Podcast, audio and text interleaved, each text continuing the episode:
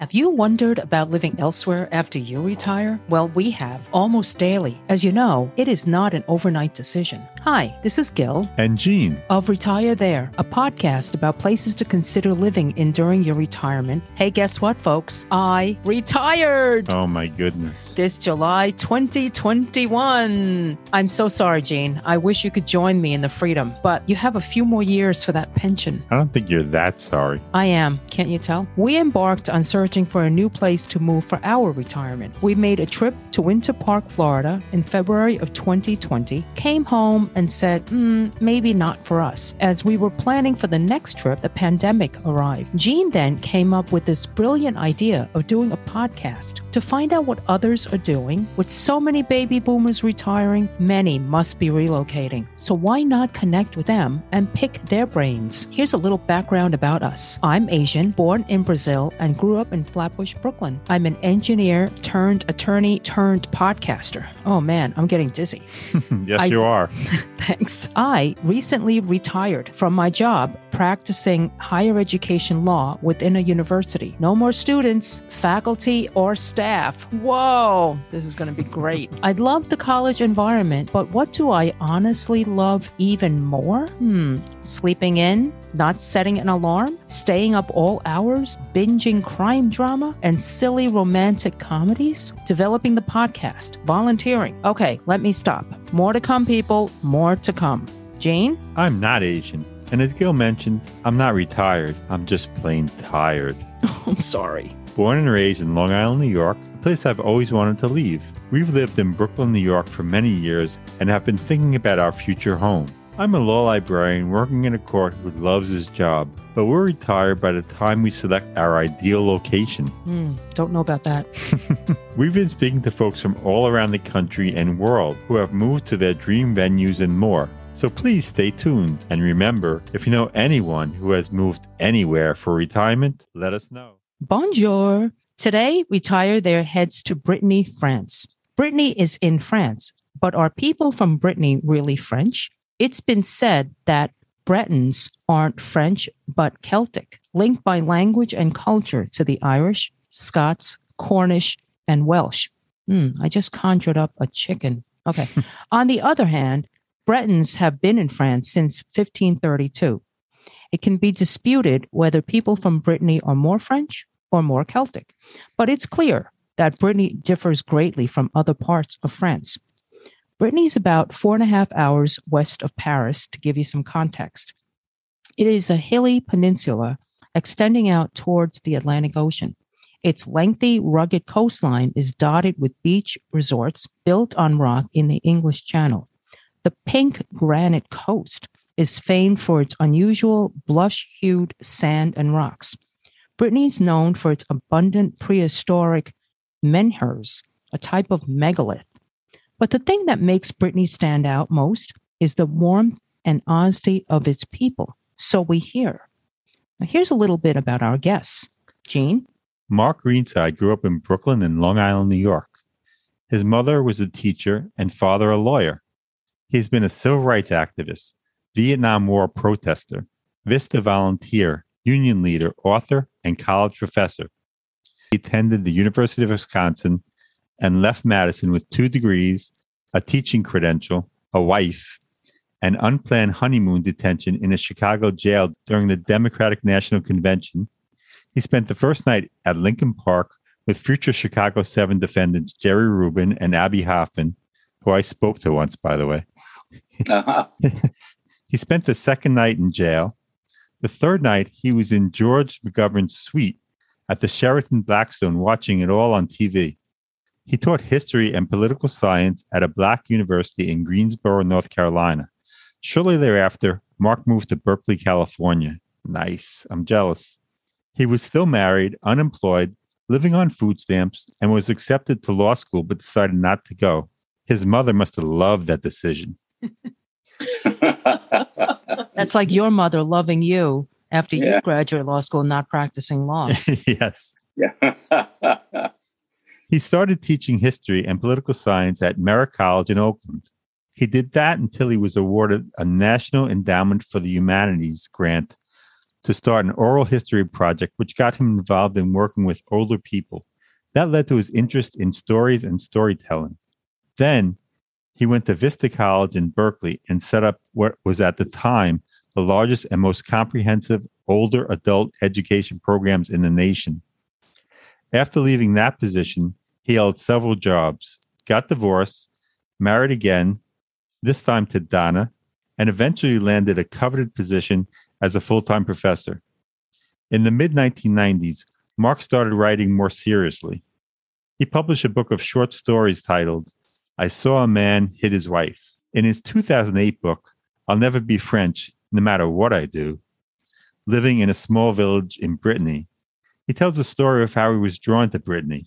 In 1992, he was a New Yorker living in California, a doubting Thomas, downwardly mobile, political lefty, writer, and lifelong skeptic when he was dragged by his then girlfriend Catherine to a tiny Celtic village in Brittany at the westernmost edge of France in Finisterre, the end of the world. He falls out of love with her and in love with Brittany. During that trip, at age 47, Mark ends up purchasing a house in Brittany. Wow. Pretty crazy. At the time of the purchase, he had only $5,000 to his name and the most money he'd ever spent on anything was $1,500 for a used car.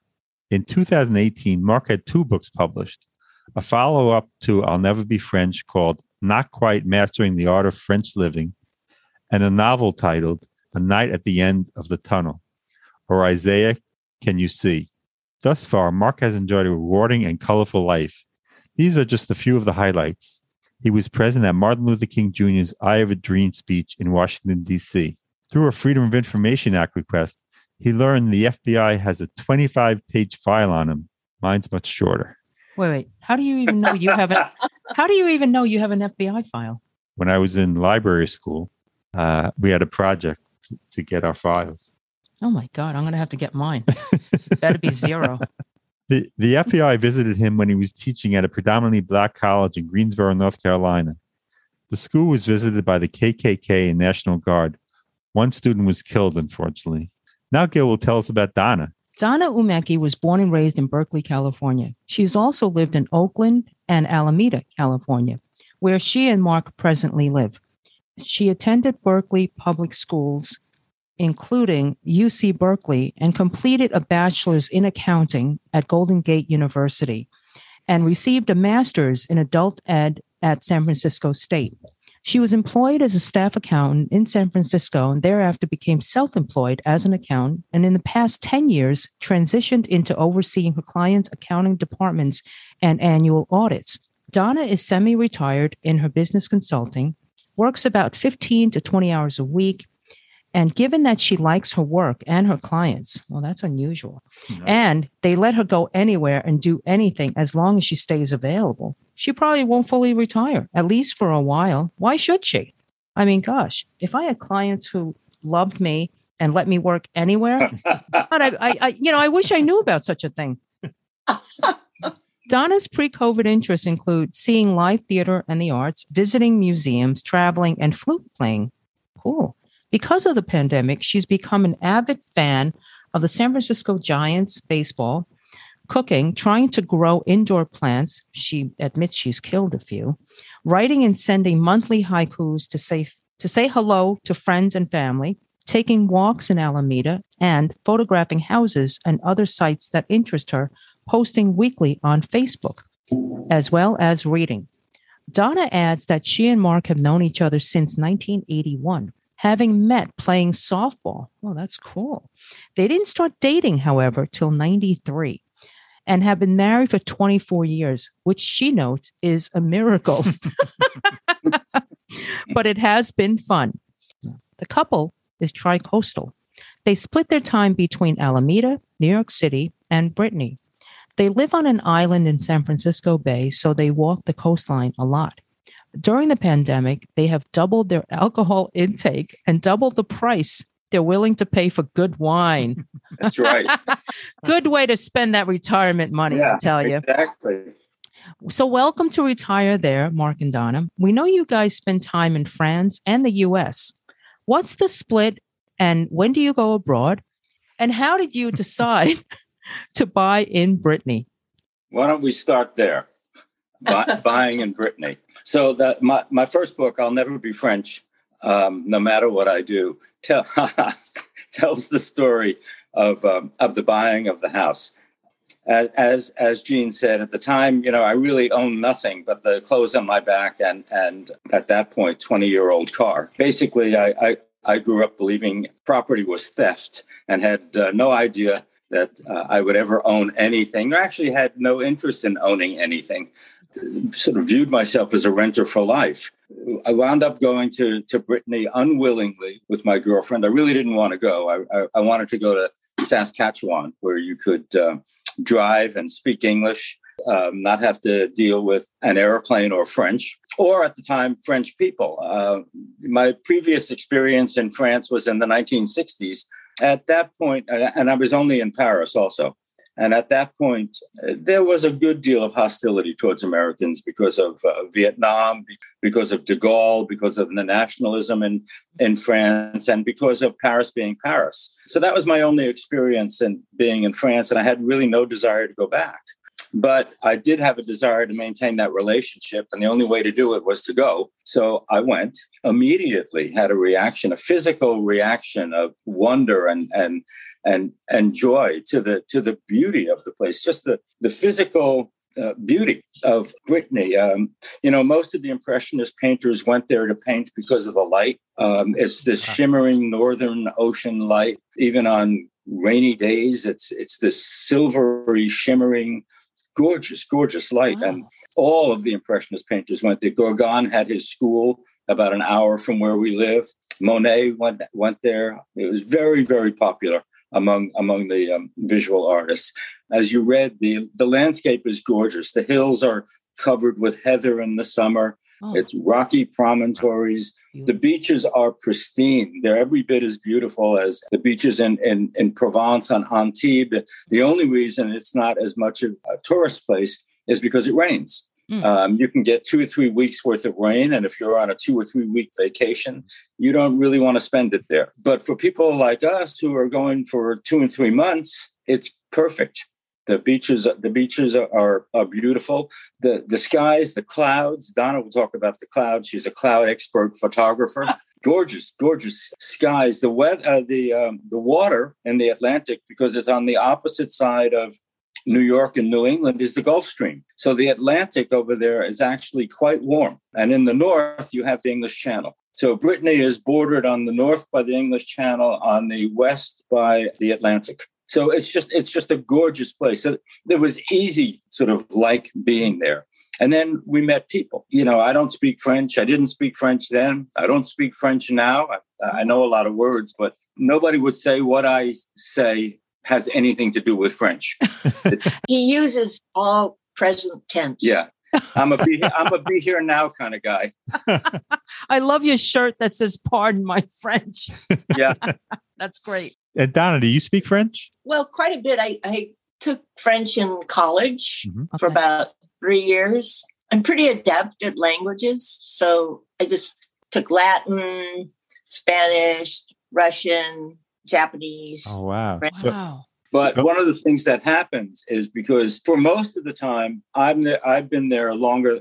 On each visit, I'm there longer than Donna, and I spend at least a month or, or five weeks alone. And I've been going longer than Donna. So people are so used to my bastardized French that when she comes and speaks real French, they look at me and say, like, what, what, did, what she did, she say? say?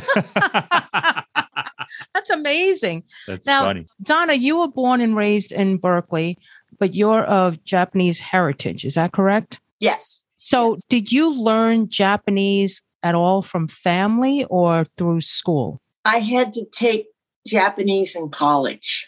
Wow, you took two languages for X years in college? Yeah. Oh, that's amazing. Wow. The first language I learned was Latin, no, actually Spanish in elementary school, Latin in junior high school, Russian in um, high school. Wow. Wow. You'd be a great interpreter. Do you have? Well, you, I can't interpret anything now. I try to translate and interpret Mark, but that's about it. Okay. That's a, and, that's a full time job.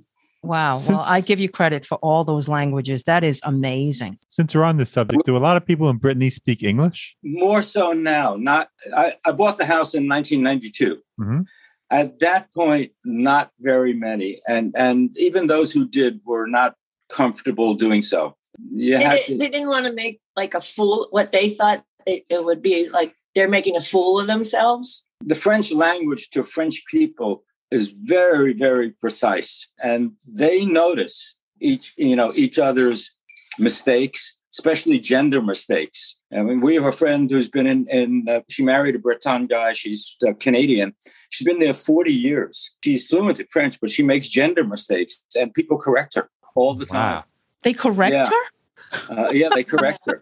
Yeah, and I've seen people, you know, like I somebody sent me a note, and of course I can't read it, so I give it to one of my friends, and they read it, and they comment on the handwriting, they comment on the grammar. Oh, What? Uh, yeah, Well, but Yeah. they can't all have perfect handwriting. no, No. they they don't. But It's the culture. there's a standard they recognize as being the high end, and they want to be on the high end. One of the interesting things is for me is is that I'm on the low end. I've lowered the bar so low that they lower their bar to talk to me. And they speak very slowly. Yeah. us. That's that's so nice. So Well, I don't know if that's nice. Well, no, no, that that is nice. is but nice. but in terms of the criticizing people, you know, this just goes to to the theory that the French are cold. I mean, the- when we were in Paris, we encountered some of that. I didn't mm. dare. They're mostly okay though. All right. Paris is a different universe. The people in Brittany don't like the Parisians. The Parisians are are disliked almost as much as the Germans when they come. Wow, Not, interesting. not only that, when they look at license plates and they can identify the Parisian license plate, and they always make a comment and they kind of go, "Phew." Oh my goodness. Oh yeah, so funny. yeah. Pari- Parisians don't have a great reputation in the rest of France. Oh, but I bet they love Brittany, so they're probably there, right? Often. Um, they, you know, many uh, France has, is the country with the most uh, number of second homes. So Wow. lots and lots of people have second homes in Brittany. They come from Brittany and they go back on the holidays. By the way, I saw one of your videos. Your home is beautiful. Yeah, it is gorgeous. It's It really, really gorgeous. is. I mean, it's one of the reasons I bought it. I mean, when I was looking at houses, when my friend, my French friend, Madame P, in the books, Mm-hmm. um, took me to the notaire to look at houses, and I looked at prices. I mean, I had no money. You know, I could buy a house, a three-story stone. stone farmhouse with a three quarters of an acre of land and a gorgeous, gorgeous place for less than the price of a Mercedes. But can you tell us what you paid for that house in 1992? Uh, I paid about between seventy-five and eighty thousand. Wow. U.S. I- dollars. Yeah, doll, U.S. dollars. Yeah, And how much Today. would a house have cost Yeah. back then in the the Bay Area? Three hundred to four hundred. Wow, wow. that's amazing Yeah, no, it was it was incredible. I mean, one of the things about France in general is is housing, except again in the major cities, you know, like Paris, but generally housing is cheap and affordable. So, what would today's prices be average? Or give us an idea To buy or rent. to, to buy. Well, again, it depends on where you are. We're we're in in a in a rural area. It's a village of 500. There's no work, you know, so you can't be going there to get a job. It's in a uh, designated parkland, so it's it's protected, sort of like what we would call a redevelopment uh, area in some ways. So the taxes are low. So in in that area, you can still get things for a hundred thousand dollars. in Brittany? Yeah. Wow. I mean, you might have to do some work on it, but yeah, you can still get things for a hundred. Once you go to two and two fifty, you can get some really beautiful things. Wow. Wow. So, so what would that look like? What a two bedroom, maybe? Um, Yeah, yeah, it'd be two bedrooms. And today's well, actually, real estate in rural areas because of COVID is going up yes, because everybody yes, wants to leave the cities. all so- over. Mhm. I'm not sure what my place would be worth. Maybe two fifty to three That's it, huh? Wow. in today's market. I'm, I'm guessing. And But how but big is your place? It's got a, a full, fully finished attic, which is essentially a double bedroom with a private bath, the three skylights that face face the river. Ooh. And then the, the second floor is uh, two bedrooms, a bath. First floor is a kitchen, a TV, sort of sitting library room, and then a huge living room, dining room. Wow. which used to be a cafe. Yeah, Oh, how cute. Wow. the village is it used to be a working port. Oh, wow. Um, and uh, through the 50s, it was a working port. So every house on the Quay, and we're, we're on the Quay, also had a cafe built in for to make some extra money. What's a K? What we would call a, a what a, a quay, Q U A Y. Q U A I. Oh, okay. You know the, the area that runs along the side of a river. Oh, yes, Oh, yes. I'm sorry. okay, Okay, okay. gotcha. Yeah. It's it's interesting in the in the book you talk about how buying a house in France is a lot different than buying a house in the U.S. And you talk about how the people who sold you the house they threw in a car. Yeah. And they, and they were friends with you for a while, right? Yes, yes, wonderful. Uh, uh, yeah, I saw them. Uh, you know, every time we were there, was- saw them. Uh, you know, almost weekly for like eighteen years. Wow. Yeah, the whole buying of a house thing was was a, a fascinating experience, and I don't know if it's still as easy today, but it, it was extraordinarily easy. And again, I had the help of my friend Madam P, who was sort of like an Aladdin who could just open any door possible. It seemed. And and although although you didn't get a loan there, you said that getting a loan for a house in France is is easier than getting a bank account or getting your phone turned on. Yeah, you can't get your phone turned on or a bank account without a note from somebody or some proof of something. But again, I don't know how much is because of Madam P. They were willing to make me a loan on the spot. For our listeners who haven't read your book, can you give us a Uh-huh. little background to Madam P? Who is this Madam P? Okay, sure. When I went with my girlfriend in 1991, we rented a house, and Madam P was the keeper of the keys to that rented house. We saw her all the time, and it's her and her family. Um, they were right; they lived right next door. We had multiple problems with the house. She solved all of them. It, she took it upon herself to become, and her family, to become uh, sort of a, a, a tourist information office. They took us everywhere. They made sure we experienced different areas, different foods, different environments, and they really took care of us. And uh, we, we became quite close. Uh, her eldest son uh, was fluent in English, so that helped a lot. He didn't live there full time, but when he did come, it made things easier, and we we just connected. It was a it was an immediate um, or almost immediate connection, and it continues till today. Oh wow. She she's actually the same age as you, right? Yeah, but I, I didn't know that until about five years ago. I always thought she was at least 10 years older, maybe more. Just because, not because of, of, of appearance, because For knowledge. she knew everything and I knew nothing. Mhm, mhm, She could mhm. solve everything. Uh, So- I became, I become like an infant there. So she led you to the house that you're in now, even though she would lose the rental, right?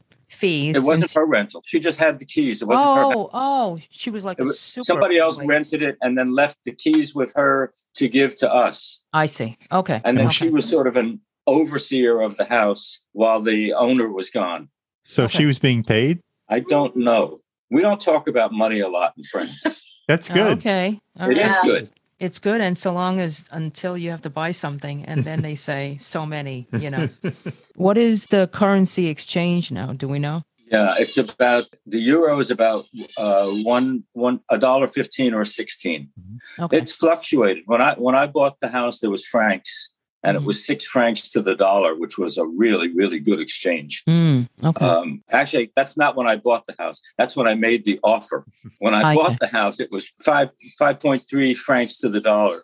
Again, selling and buying is uh, is much different. In France, the buyer and the seller come to an agreement, and that agreement is then written up as the contract, and it's made official by a state official called a notaire okay. Who is a lawyer, but also has other sort of managerial responsibilities. So the notaire makes this private agreement that you make with the that the buyer and the seller make makes it official. I went in with all kinds of plans to lower the price because that's the way my family buys everything.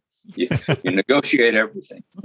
The deal we made was I accepted everything they had with the uh, at the price they wanted with the only stipulation being if the franc dropped below 5.7 i could uh, renege. I could get out. At the time i made the offer it was six. Six francs to the dollar which was pretty good. It was eh, that means there were there the the, the franc was worth less than 20 cents each which was which was pretty good. Um, by the time i i bought it it had dropped to five three or five four, which was about an eight thousand dollar difference. Um, and briefly, briefly, I thought maybe I shouldn't do this, mm. um, but it, that that really didn't last long. Um, but that was the only stipulation in the contract. If the exchange rate dropped below uh, five seven, okay. Uh, I could okay. call it off. Oh, great, great. So it, it went pretty smoothly. It sounds like it went. It went very smoothly. Of course, yeah. I didn't know what was going on. That probably helped. If yeah. I understood, I would have a zillion questions. Yeah, but yeah. And what's with the car? You got a car out of this?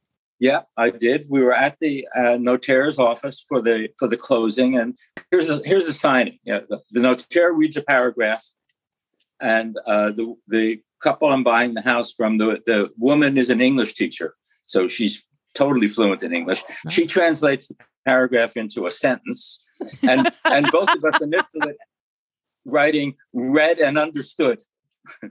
you know, so I, okay. I, I didn't understand anything. Uh, uh-huh. But all the time, your mother is just looking. Yeah, my you. mother was there because I borrowed the money from her to sure. pay for the house. Right. And she's not questioning anything. She's just looking at her oldest son, very happy for him. Oh, wow. Well, and you know, my dad my dad was was a lawyer. He said, he, "Oh, good. You don't. You didn't even sign birthday cards without having them vetted by somebody." I love that. You know, I love it. Here, here, here, I am signing signing something I can't read or understand. He brought um, you up well. Right. exactly. So you know, I had no idea what I what, what I was doing. I, I'm totally totally relied upon the people who were selling the house and they were totally, totally honest.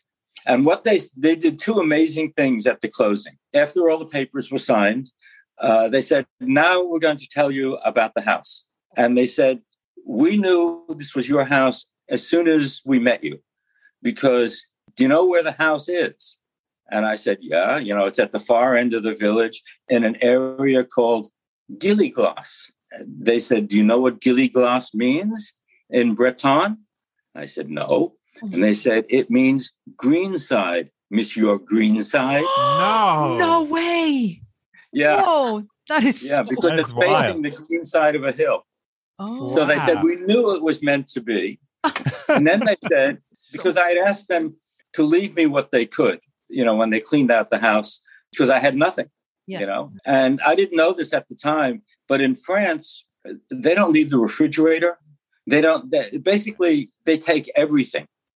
They left me all kinds of things. They left me a kitchen table. They left me a bed. They left me an armoire. Wow. And, and it wasn't junk. It was really good quality stuff. They left me a set of dishes. They weren't all chipped and cracked. and they gave me the keys to their car. That's unusual, they, right? They were going to buy a new one. Okay. Wow. But that's got to be unusual. That doesn't come with all French deals, I assume. No. Right. right. And who pays the fee to the what do you call him? Notaire. Who pays the fee? I do. The but, buyer oh, pays. Here's the other thing. I had the money wired to my bank account in France. I opened up a bank after the agreement was written up and we signed it. The, the notaire gave me a note to bring to the bank so I could open up a bank account because I had to wire money for the down payment which was somewhere around 10,000. I forgot what it was. And then I had to wire money for the, for the buying. And that's a whole nother story about how do I get the money there? How do I wire it? Who do I trust? I wind up dealing with a guy named Gary in Utah who I never met, never saw, knew nothing about, and I'm wiring him seventy five thousand dollars. Oh, uh, you know, again, I'm watching my dad. You know, just um, he's getting a stroke. he's already gone, but he's getting another one. Yeah. I'm so, sorry. Yeah. So I wire this money, and I get to France for the closing. I, I go with my mom. The money's not there it, it, doesn't show up. Oh my! God. And so I start calling this guy Gary in Utah from France. Oh. He's never at his desk. Somebody's always saying, "Oh yeah, he's here," but he's not here. So this goes on for you know like ten days. I still don't have the money. They haven't tracked it. And I run into the notaire, and he says, "We're going to do the closing tomorrow." And I get to use one of the few sentences I had been practicing. Je n'ai pas d'argent. I don't have any money. oh my God. And he says, That's okay. We'll do it tomorrow. Oy. So we did the closing, and I had no money in the bank. Everything was official, everything was signed off on. Wow. They gave me the keys to the car, they gave me the keys to the house. They walked away. They had no money. And I was the one feeling like, Jesus, did I just get ripped off? oh my lord! And and I'm sorry, where did Gary from Utah pop up from? I mean, I found a foreign exchange office okay. that would that would give me a fairly good exchange rate on the seventy five thousand dollars, and then wire it to this bank. This is all done. You know, this is this is pre internet. Right. Okay, so this is all done by telephone. And, when did that money show up? It showed up. The, uh, the, the money eventually showed up. It had been wired to Corsica. Oh my god! And they, somehow, about a week or two after the closing, uh, the money showed up in the account. And the only reason I know is because I would go to the bank every day and see this nice young girl, this one about 16 or 17, oh. who was the teller. And every day I'd, I'd walk in and she'd just shake her head. Oh my you know? God, it's like a so I walked in one day and she's beaming. She says, It's here. Oh.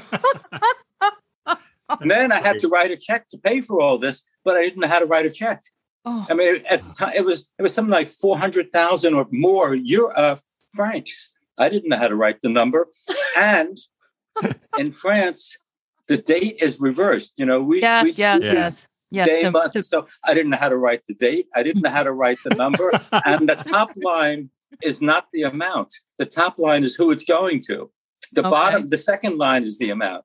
So the 16 year old behind the counter had to write out the check for me. Oh my God. Wow. This is some story. This also proves, this also proves that we can do this, Gene. I mean, you have to understand in this country, I am a control freak. Definitely. I, I, I want to know from today to a year out what's happening and how I can oh. and mm. how I can control it. Right. In France, I can't go five minutes. Right. That oh I've heard that. All right, let's move on to how okay. much time do you spend in each place? Brittany. New York City, and California. It yeah. So you're tri-coastal. Before the pandemic, it was about three months, I guess. Yeah. Yeah, that's, that's um, pre- again, it, I retired in 2011. Before then, we were on a, a teacher schedule. So we would go in the summers, you know, June, July, August. And uh, and Donna was working quite a bit. really full time. So usually I would go for a month to five weeks mm-hmm. before her. Okay. Uh, to get the house ready. Yeah. That's what he claimed. That's what he claimed. Five weeks of cleaning. yeah. yeah. Okay. Yeah. And did it did it show, Donna? uh, I think the weekend before I would show up, that's when he started cleaning madly. it's true. It's true.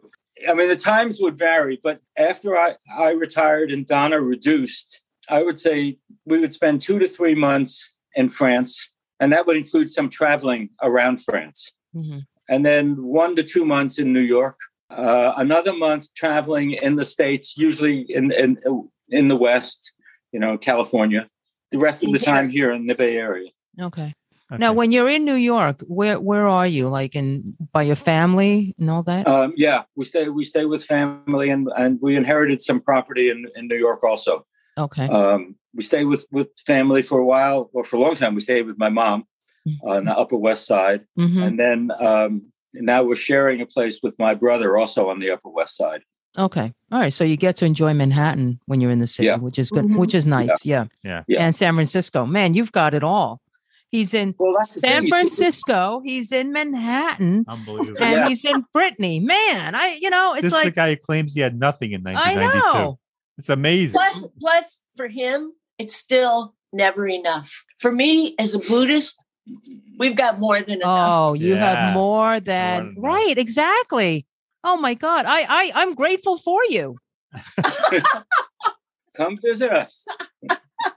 So, wow. so Donna, had you been to France before? No, no. Oh, I yeah. started. It's uh, funny because we actually started dating the year after he bought the house. Nice. So you missed all that so, craziness. Yes, perfect timing for me. Perfect. when Donna first came over, oh, and, and there were no there are no Asians in the area except for maybe uh, at that point maybe one Vietnamese person with a restaurant. Oh. And people, you know, again, this is a very this is a very rural, very very white, very homogenous mm-hmm. uh, area. Mhm. and people would literally walk up to Donna and touch her hair and say, Oh my goodness. "What are you?" oh my but they did it. They did it in a very um, more fascinating or curious way. Yeah. I wasn't. I wasn't offended at all. I was just Okay.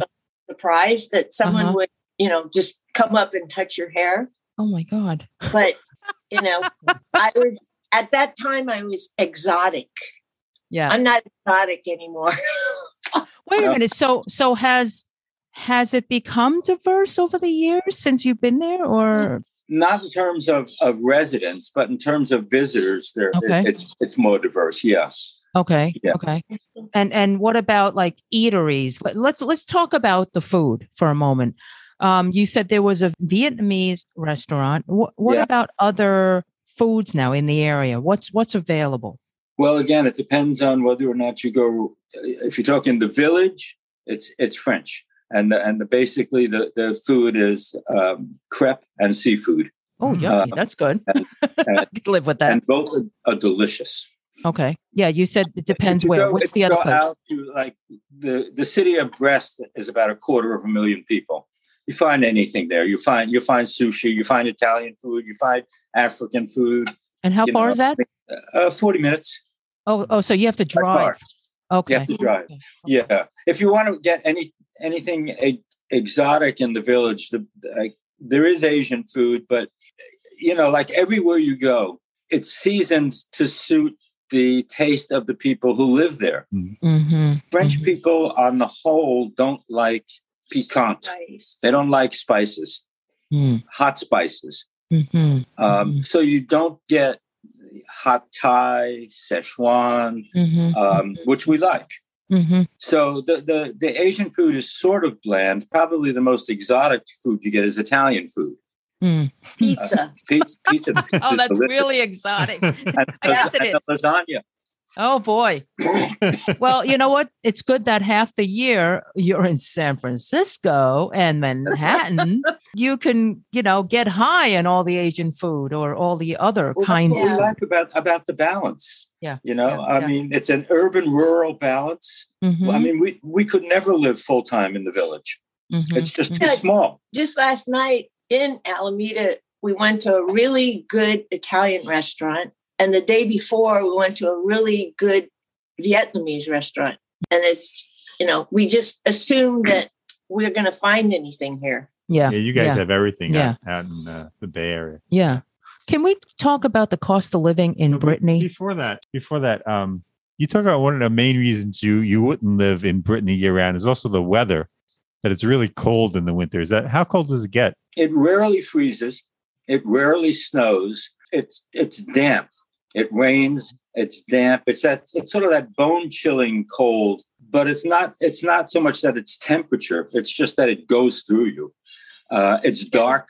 We have a, a dehumidifier going 24 hours a day in the house. Oh wow. yeah, Yeah. it's I'm- very damp. It rains a lot, and also um, there's a river right across the road in front of us. So um, it, it it is damp, but the weather is a lot like the Bay Area. Uh, the temperature range, the temperature range is a lot like the Bay Area. It Okay. rains a lot more there. So Um, so so the summers aren't that hot.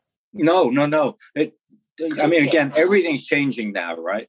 With Right. the Yeah, climate. But Yeah. Mhm. normal, normally you'd have maybe four or five days in the 90s. Um, otherwise, it's mostly in the 70s and 80s. Wow. Okay, Nice. so so let Yeah, me it's let me make sure comfortable. Let me make sure I understand. Year round, although I know you're not there year round, but Right. year round is is it kind of like um what would you equate that to? Like two seasons? It rains a lot, right? And Yeah, yeah, think, and think it of can get- yeah, but he said it gets bone chilling cold. So No. you've got to have like No, warm. but he corrected me. It doesn't. That's Oh. because of the dampness, yeah, not, yeah. be- not because of the temperature. So, but when you go outside, you need like heavy clothing, right? Or layers or whatever. Yeah, I was only there once in the winter, and yeah, I wore winter clothes. I wore New York winter clothes, Okay. Oh, wow. but it but it doesn't snow and it doesn't freeze. But except for the rain. Also, in the as you go into September and October, the days are much much shorter Right. because it's farther north. Mhm. hmm So you're waking up in the dark, and then you have like maybe from eight to four, you have this window of opportunity, and then it gets dark. But in the summer, it's light until almost midnight. Okay. I have to tell you, except for the rain, the weather sounds wonderful to me. It's it's cool enough. It's not too hot. Right. It doesn't it doesn't Mhm. snow in the winter. Right. It is. Yeah. It is. I mean, even people who are there don't want to be there in the, in the winter. It's rough. The days It- are short. It's cold. It's dark. It doesn't sound so rough. Wet. I think you've been living in California way too long, Mark. Wait, wait, wait. Can you? Tell them about the guy in oh, Hawaii. Oh yeah. So you know, I rent the house also when we're not there. And there was a guy from Hawaii who wanted to, to to rent it, and he wanted to to go December, January, February, March. And I'm thinking, this guy's from Hawaii, and he wants to go there like November, December, January, March. He's going there to commit suicide, and, and I'm I'm not going to rent to him. You know. oh my so I, fi- I, fi- I finally convinced him. You know, he said to me, "Look, I, I've had enough sun in my life." So I finally convinced him to rent from January into April, May, so he'd be moving into the sun, and it worked out fine. And he agreed. out fine. Yeah, Wow. He's still living. Still living. All right. So let me get this straight. The cold months. That's Yeah. about what four four months. it starts in, Said- in November usually. All right. November, November. December, January, February are the worst. It can be cold in okay. March, and it can be. It can also be cold in April, May. I've turned Okay. the heat on in June. Okay. No, I just want to give a sense to you know everyone listening. All right. I, I I'd like to move on to the cost of living in Sure. Brittany. Give us a sense of that. Let's see. the gas, for one thing. Yeah, uh, gasoline is you know very very expensive. Mhm. Um, Like what? anywhere from six to eight dollars a gallon. Wow. it's- Wow. It's, double Um, ours. Yeah. That's Double- why they all drive very small cars. Yes. Have they started I, buying? I refer to them as cartoon cars. I, like love that. it. Yeah. Yeah. Those little Fiat. Have they started buying electric cars there? Yes, but there, there are no stations. You know, no no charging stations. What good is that? Wait, Yeah, so go back Uh, to yeah, cost of living. uh, wine is cheap. Good wine is cheap. Actually, food is about the same as here, except the quality is ten times better. Oh, Uh, Wow. the, the, the, for the same money, you get very, very high end, you know, um, um, organic type uh, kind of food, uh, marketplace food, very, very fresh food. okay. Seafood. Uh, there's a poissonnerie in the vil- in the next village. Mhm. Um, fresh catch every day, Nice. Wow. uh, and seafood can can be expensive, but again, the quality is is excellent Top rate. housing is is affordable when i when i rent the house i get between 2500 and 3000 a month when i rent it to american tourists hmm hmm over there it will rent for five or six hundred euros a month Wow. so rent is is much much cheaper but over there the renter pays all the utilities Oh, Hmm.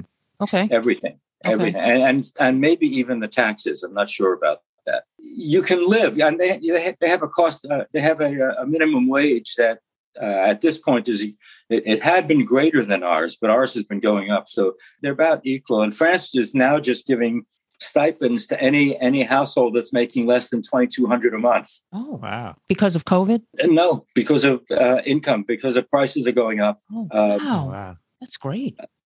I mean, they have a lot of protections. For instance, you uh, you can't evict somebody in the winter. You can't turn off their electricity in the winter. Their heat.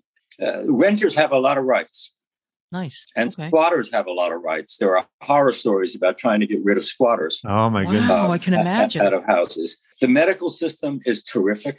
Yeah, I was You know, ask that. you Mhm. a- a- anything you need is is available, and it is affordable. Mhm, It's accessible. Mhm. We've used the pharmacy system, we've used the doctor system, and we have friends who have used the hospital system. And so we're really pretty familiar with all of it, including dentists. Do you have to be a resident or, or No. be- okay. No, we had friends visiting from from California.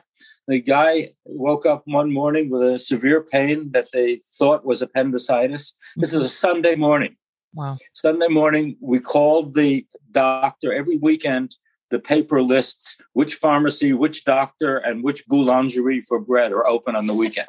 Oh wow. I love the priority. so we we called Madam P, who called the doctor. And within 20 minutes, the doctor's making a house call on a Sunday morning. Wow. Wow. He goes upstairs, examines our friend, concludes it's probably appendicitis, makes a phone call. The ambulance comes.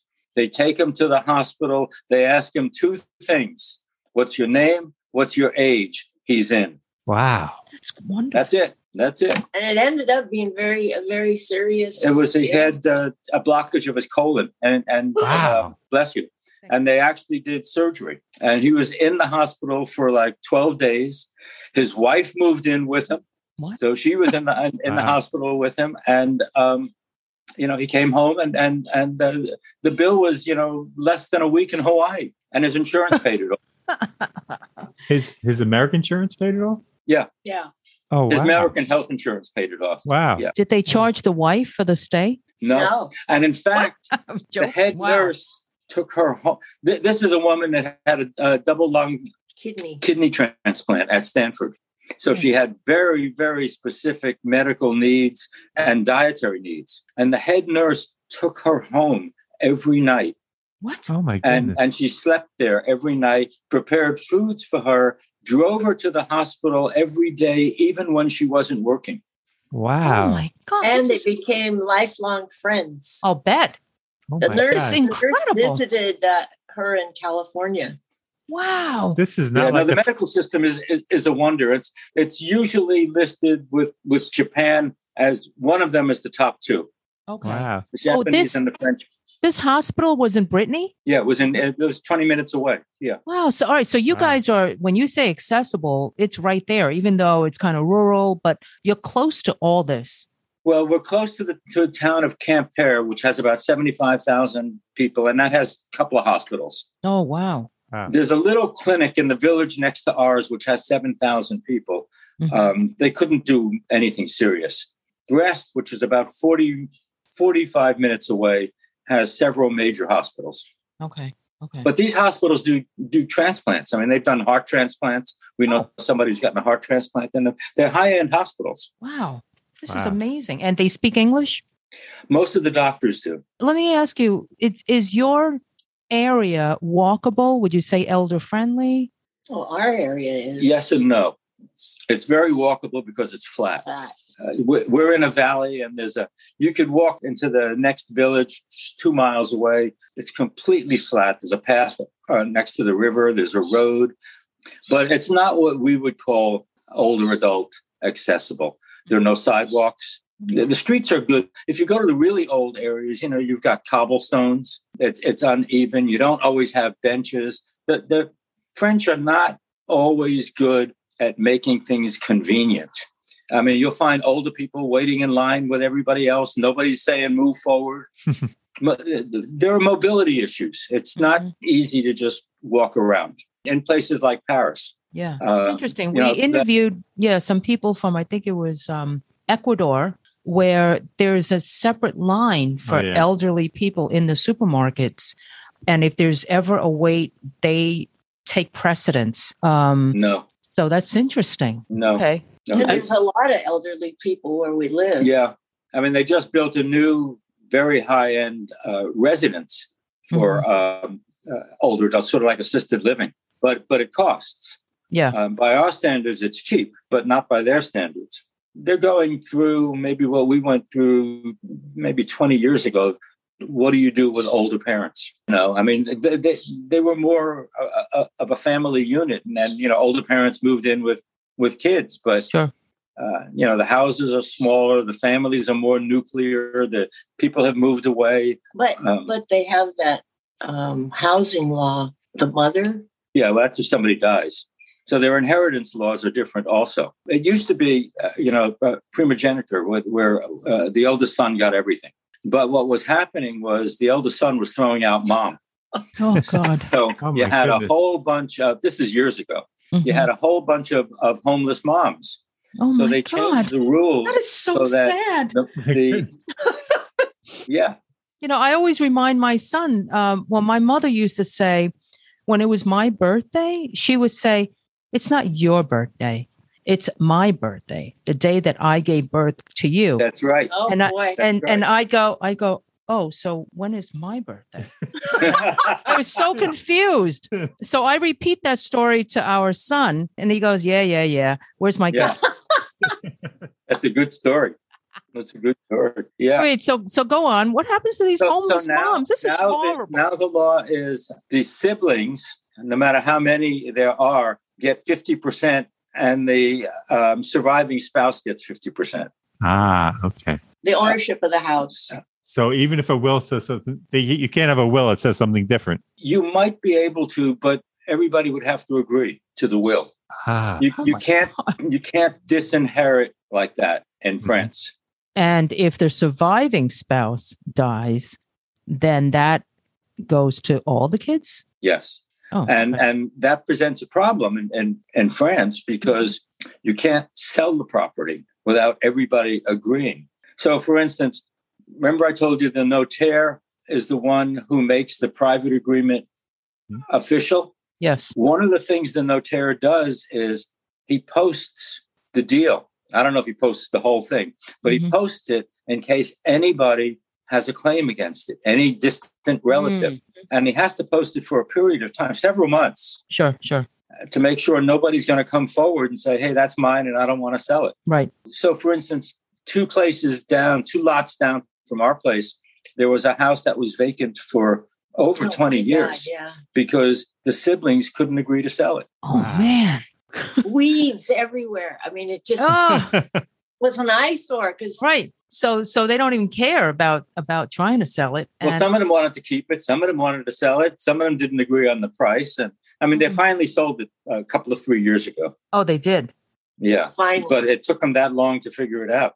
Yeah, you know these family matters. I can I can relate. Ah, that's why. That's why it's good being born poor. I'm I'm not kidding. I'm not kidding. or or just having one child like us. Okay.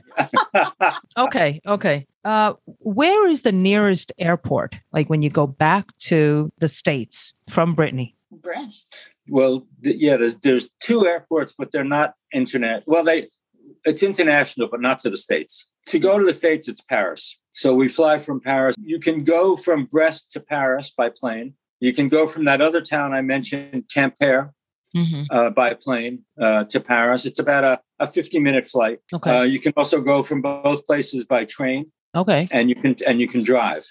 Okay. Brest is an international airport, only to England and Ireland, maybe to Spain.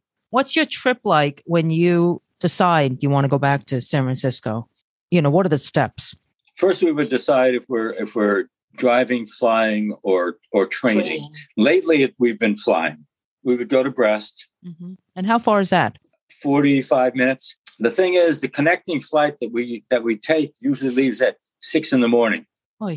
Oh my goodness. So that means we get up at three in the middle of the night, get everything together, get load up the car, and and you know shut down the house, get into the car, a shower, get into the car around four, drive to the airport, get there at five, have to turn in the car because it's a rental, and then go check in. So we're starting at three in the morning. Oy. We get to Paris maybe seven seven thirty in the morning. Usually the flight out is somewhere between ten and eleven in the morning, and then it's uh, an eleven hour flight to San Francisco. All right. So you're like on uh, like major jet lag for well, you're you're commuting no, for 24 hours. It, it's twenty four hours. But before I bought the house in France, I, I was looking at a house in in Wyoming. I had been to a writers' colony in Wyoming, and I, I, for the same see that, reasons. It was gorgeous. The light, the land, the sky, the open space. I like broad horizons. Mhm. And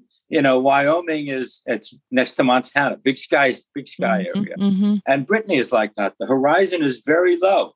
mhm. So it's huge, huge Huge sky. You have the sense of endless space. But you talk Yeah. about white places. Oh my goodness. Yeah, I know. and the village I was in in Wyoming had 25 people. 20 times, uh, village in France is 20 times larger. Anyhow, I really thought about buying a place in Wyoming. It was very cheap. You know, you, know, this is rural Wyoming. Mhm. And, you know, for 25, $30,000, I could have, I could have bought something. But I started thinking, if I go to Wyoming, I'm going to drive because I'm going to need a car there. Oh yeah. It's going to take me three days to get there. I'm going to have to eat Wyoming food, which is probably all processed and, and and junk. And if I go to Wyoming, the entertainment is going to be I'm going to go to the neighborhood bar and get the shit beaten out of me every weekend. But,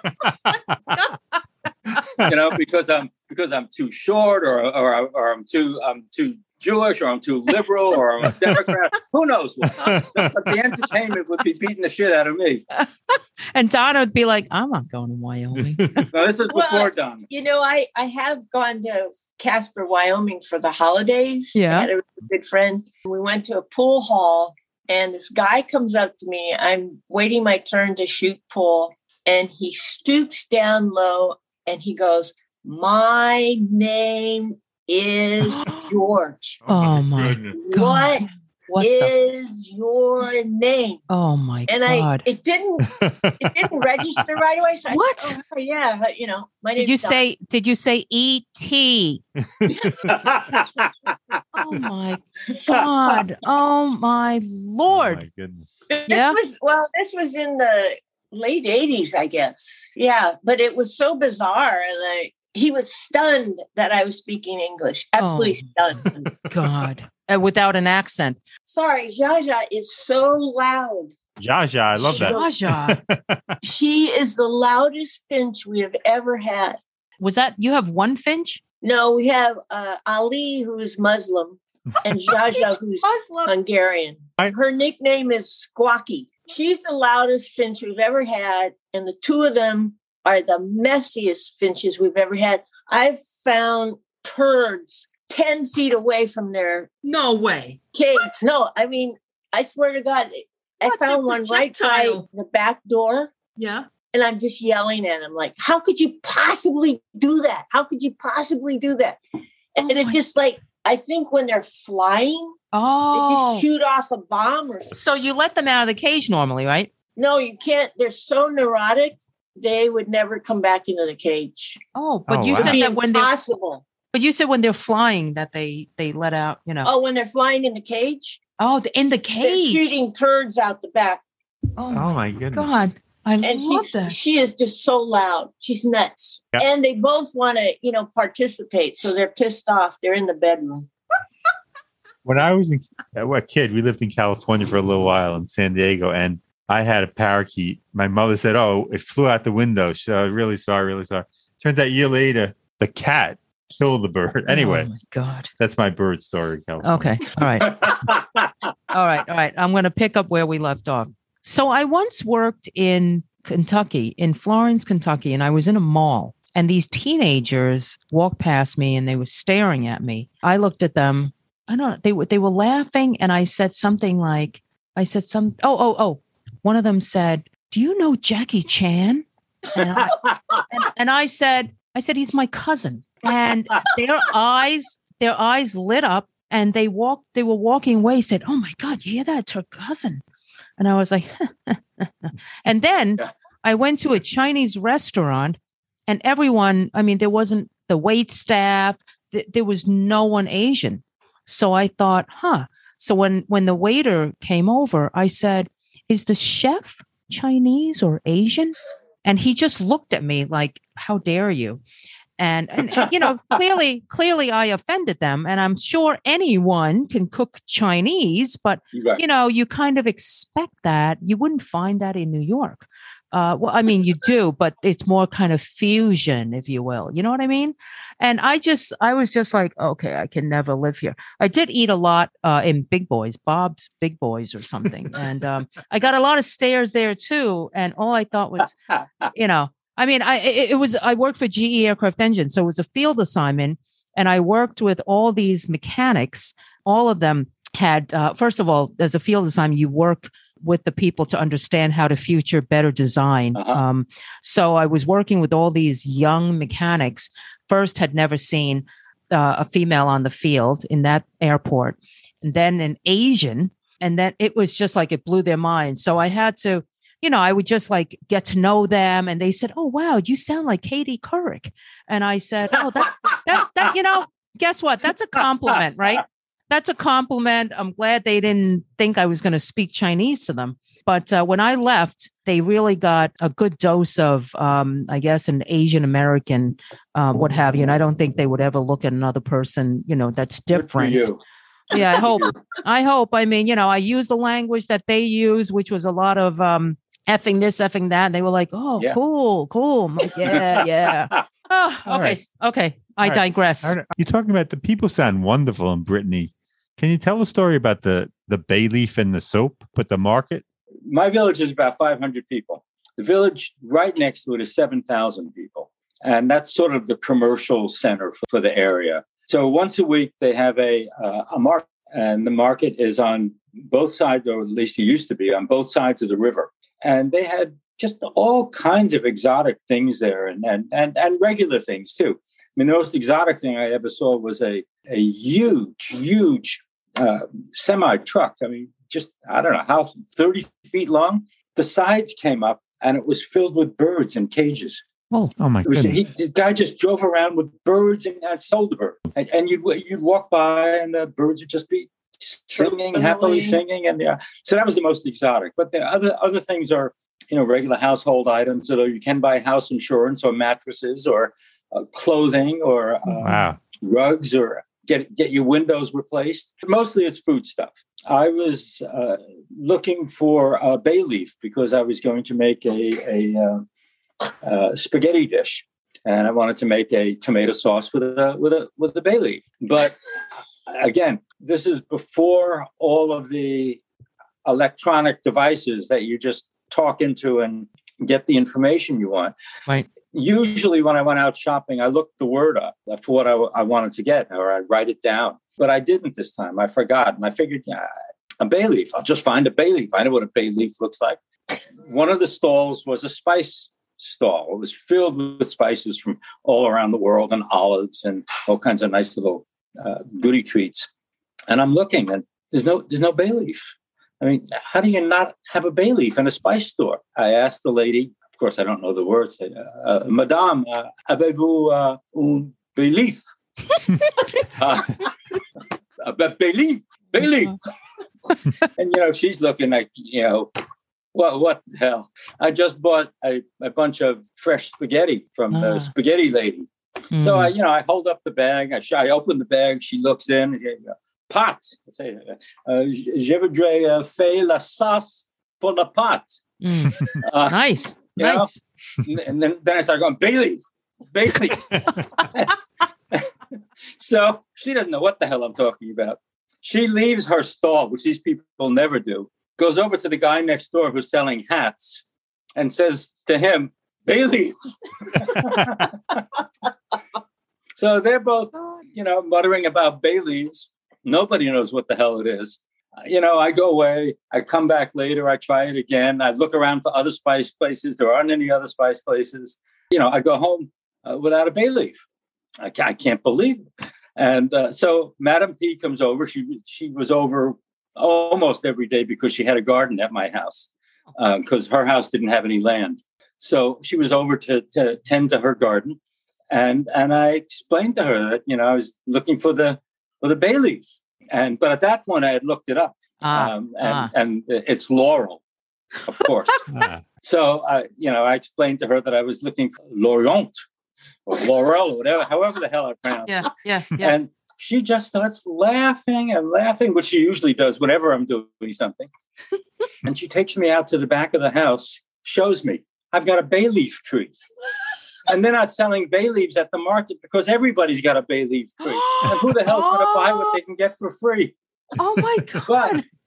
but the next week, I went back to the market. Yeah. And I went past the spice lady, sort of trying to avoid her. And she calls me over. She says, Monsieur, Monsieur, Monsieur. And she holds up, she has a whole branch of bay leaves that she brought for me. Oh. Ah. So she understood finally? well, she finally figured it out, I guess. Yeah. Um, she figured it out somehow. I don't know how. And she brought me a branch of bay leaves. Oh my God. And um, hilarious. Also, that, that first week I was there, I bought a bar of soap that was made from honey. Okay. It had this honey fragrance or whatever. I got so flustered with the bay leaf lady that I, I, I, forgot I bought the soap and I left it there. this is the first summer I'm there, so I don't own the house. Oh. I'm renting. These people have never seen me before. They don't know if they're ever going to see me again. hmm I come back to the market the next week. Lady sees me walking by and she hands me the bag with my soap in it. She saved it for me, brought it back and figured Wow. You might come back. I'll be here. Oh wow, that is Yeah. so nice. So, Yeah. Oh yeah. Yeah. so it sounds and like the, people there people there are very curious. They they, they ask you all kinds of questions Oh. uh, about what you're doing, something they see, even something they know about. They ask you about it anyhow to get your take on it. Oh my god, that's so interesting. And they also want to more and more. They want to try their English Yeah. out. Yeah. Ah. They never used to do that, but oh, when they see how fractured our French is, and they go, "Oh," they're thinking, "Oh, they're Americans, okay." Let's use So use then they want to practice English. yeah, that's not a bad Yeah, idea. I mean, people have been very friendly, very helpful. I mean, God knows we need help all the time. Um, very trusting. I don't feel ever been ripped off or lied to wow. Mhm. uh, or misled. okay. Um, I mean, you sort of have to learn how to, how to how to do things. When you ask a question, you get a literal answer. You've got to know how to ask the right question. And I always try to add on anything else. Yeah, Yeah. yeah, yeah. Can't be joking around. Lay it on me. Yeah, exactly. And Donna, do you feel the same way about the people there? Oh yeah, there. Remember when we were with Jean Etienne and Danielle? We're we were having a picnic somewhere. I forget. It's a really small town. It was a really warm day. Oh yeah. So we're getting organized, and this elderly woman comes running out of her house asking us if we need water. Oh my She's goodness. worried that we're going to faint or something. It was it was really really unseasonably warm. One of those ninety degree days. Mm-hmm. Oh my lord, that's Yeah. amazing. Yeah. Wait, so it would, it would have been so impolite to say, "Oh, I'm fine." right. So Be grateful. even if yeah. you don't need the water, you know, you accept the kindness. Yes, oh, yes. wow. So this brings me to ask you: Is Brittany a safe place? Is there any crime? Oh, I had a it's- refrigerator stolen. What? what are you talking about? Are you serious? Yeah, Yeah. I got a better one. Okay, It- okay, It was okay. stolen from your house? What's the story there? What do you What do you Um, mean? I don't know what the story is. It happened when I was gone. My house and the house next door. I, somebody must have been setting up house somewhere because they stole my refrigerator and his TV. How- okay, it, isn't the door? Did they? Was it broken in, or, or yeah, how the did? door was the door was. I, I mean, it's not like you've got really solid locks, but Mhm. I don't remember. I think they sort of picked their way around the um, uh, the wood frame of the door. But you know, it's absolutely safe. You know, I rent the house to uh, single women quite often. Okay, And the first to know. thing everybody says is they immediately uh, feel safe there. The normal urban fears of living in a in a city, especially Mhm. especially for single women, vanishes. okay, Just Okay. vanishes. People have said it repeatedly. okay. Good to know because Wow. we have people have asked if I Yeah. move abroad and I'm a single female, what do I look for and where Do do, you I ever avoid? feel worried? No, not at all. Not only that, you know, since we rent the house and we do have people like cutting the grass or whatever, they'll ask the person if they need help for anything or, you know, they're just so open and kind. hmm hmm Yeah, the Wow. guy the guy I thought wanted to commit suicide who rented, he didn't have a car. My friends in the next village, when they came into town once a week to go shopping, picked him up and took him shopping and then brought him home. Oh my goodness. that is really nice. Talk about Okay. shopping. Is there a supermarket near you? Oh yeah, Huge one. huge supermarché, two actually, And you have to in the drive in there. the village of seven thousand. okay. Okay, so you have to drive there, yeah. You, you could walk, but you wouldn't want to carry your packages back.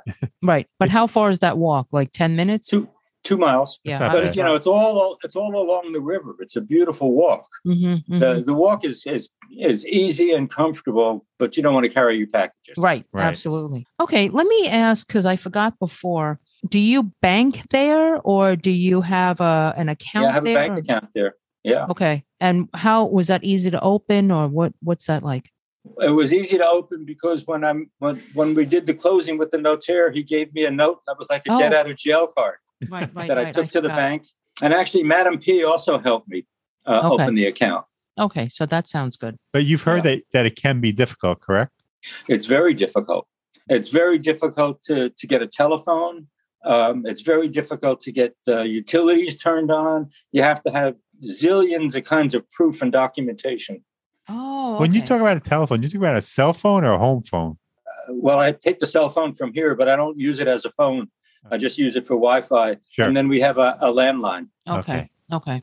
So the banking was easy for him because you So bought the the landline is on all the time. Wi-Fi is on all the time. The dehumidifier is on all the time. right. um, 20, 24-7. so your utility bill is probably a little higher because you have all that stuff. Um, no, because basically the house is closed six six months, seven months a year. Mm, I mean, right. those things are on, but nobody's using anything else. right. Gotcha. And they do their utility bills differently there. You know, here you get your monthly bill based on your use. Mhm. There you get a yearly bill. They figure out what your cost is per month, and you get that every month, so it's stable. Okay. Another way of helping of helping renters. You don't one month get a huge bill, right. and then at the end of the year, everything tallies up. right. You either right. get a bill for a little more, or if you paid too much, you get a, a refund. Well, Wow. we have that in New York also. Like our gas bill and everything else is averaged out per month, so you Oh, never okay. hit. Yeah. Okay. Um. Well, you also have to tell them about the fuel thing that you put, you know, the thing you have to buy. You mean the gas tank? Yeah. The propane. Uh, Because that, Yeah. that's not here normal here. yeah, yeah, yeah. It's a separate propane tank for the kitchen stove. So you just pick that up whenever you run you out. just pick pick that up and, and hook it up. The stove is interesting. The stove has three gas burners, one electric burner, an electric oven. Oh, Is that like the app? Is that the norm? Yeah, it, it, it is. It's not uncommon. Oh, and it's, oh, it's a convection oven. Hmm. Oh, so I guess if you run out, you know, propane, you can just turn on the electric side, right, and cook. Yeah. So you always have a means to. Oh, yeah. Oh, that's really interesting. interesting? Yeah. Yeah. So there's no gas line coming to the house. No, It's all independent. Yeah. Is that is that because of where you guys are? I mean, probably. I don't know if it would be the same in a big city. sure. Okay. We just Yeah. got a sewer line three years ago. What? Oh my it's been septic tank for 30 years. But Okay. we've had fiber optics for, for Wi-Fi for 15 years. Yeah. Hey, priorities, you know? Yes. Well, I don't know, actually. Yeah, there's Um, no like where we are. There are no telephone poles. Oh, but you have, Have you your ever thought landline. about that? I mean, Yeah. we just Yeah, all the wiring's underground. Oh, Oh. that's nice. That's Yeah, nice. Yeah. yeah. Oh That's yeah. the problem. Yeah, that's important. All right. I think we've covered a lot, but I would be remiss if I didn't ask about social activities. I know you had talked about walking around outside. Are there theaters or what, what Yeah. types of social? Can you tell us? The town of 7,000 has uh, um, a state-of-the-art movie theater. Both Brest and Quimper have multiple theaters, movie theaters, live theater, Festivals. festivals, lots of festivals. Oh, nice. Okay. Um, there's a Celtic festival. There's Breton festival. There are historic festivals where people dress up in in uh, medieval clothing. There are religious festivals. Boat Okay. festival. Yeah, boat festival. Boat We actually have more of a social life there than here. There are about five families that have basically adopted us. We get invited to everything with these families, and at this point, we've known them now. So when we, when we met them, the kids were ten years old. The Mhm. kids are now parents. So we know three three generations of the families feel very very much a part of the families. Nice. And and it's only yeah, and about also, two miles. you know, I Yeah. think since we're not family, we're kind of outsiders. They treat us as insiders in a different way. I mean, I think they act a little differently, like maybe freer because Americans Oh. are crazy. right. And they also, I think, at times they confide in us, so they don't really. That wouldn't necessarily. They would say that to somebody else in their family. Because they know we can't tell anybody. What? that can't be. They trust you. you're funny. You're funny. you know you know three generations and you get such an, intimate view of family life and family life is so important to them Yes. you hear what's going on with them or troubles or illness or divorce or Right. And they're Yeah, the there for you is the because you're basic so- social unit. yes, yes. Yeah. I, I have another question. Are there a lot of expats where you live? Whether No. from the United No. We're the only Americans. Really? Um, there, there, yeah, there are some Brits uh, Okay. in, Okay. in the area, they sort of fall into two categories. There's, there's the one category that really likes being there, really likes French people, and does everything they can to assimilate. And there's the other group that forms a little British colony and sits around talking bad things about the French. a little British colony. I love that. Well, I can't believe you guys are the only Americans there. Yeah. That's so Yeah. interesting. And people, when people who don't know us run into us, they think we're British because that's Sure. mostly who's there. And when they find out they're Americans, we're Americans, the, the reaction is kind of interesting. It's always welcoming. Yeah, they That's embrace you. surprising. And They're like I- they're not from the Brit colony. they- they- no, they're more prickly towards the English than towards mm-hmm. us. And I've even had older people come up to me and thank me for the war. really? Yeah, And Yeah. you you accept that proudly I do. I do. on behalf of the United States of America. Good for you. Can I Here's get a the- veteran discount? This is Yeah, Vietnam War protester. He's Yeah. accepting. Yeah. Yeah, I love it. I that's love it. nice. That's nice. That's America. okay. All right. Very good.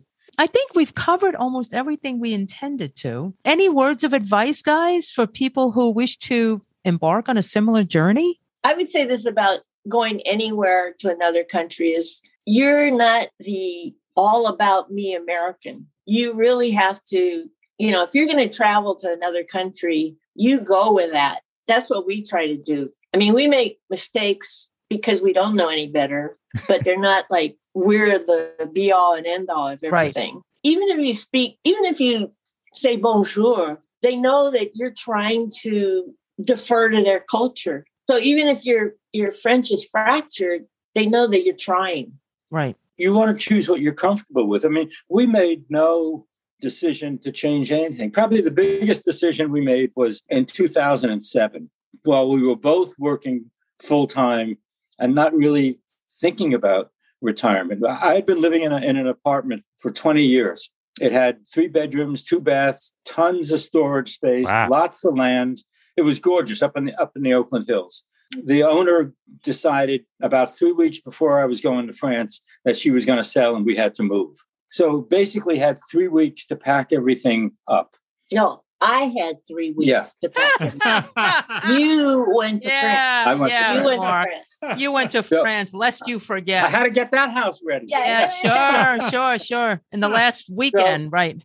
So we had to make a decision. Where are we going to go? I had the house in France at that point. Donna owned the house in Alameda. It's a duplex and it was rented. Mhm. And we had to decide if we were going to rent another place or buy something else. Um, and buying something else meant one or both of us would have to sell our houses. I'm not selling France. I'm not selling my duplex. so, so that took care of that decision. Yeah. And then we both decided, you know, we're not going to rent again because somebody else is going to throw us out. And Right. then, you know, then we're going to be doing this again. Now I'm his landlord, you know? Yeah. Nice. Right. That's, the right. way you want it. Just so I lucky. write her a monthly check. Yeah. No, no. oh, In all seriousness, just so lucky that Donna had that place because the real estate in the Oh. Bay Area is just insane. Yeah. Oh, Yeah. it's, Oh, it's totally I, I wouldn't be here if she didn't have it. Yeah. You know, I don't know Right. where I'd be. Yeah, you better behave. That was that's right. I mean, that was the big decision. You're right, Gil.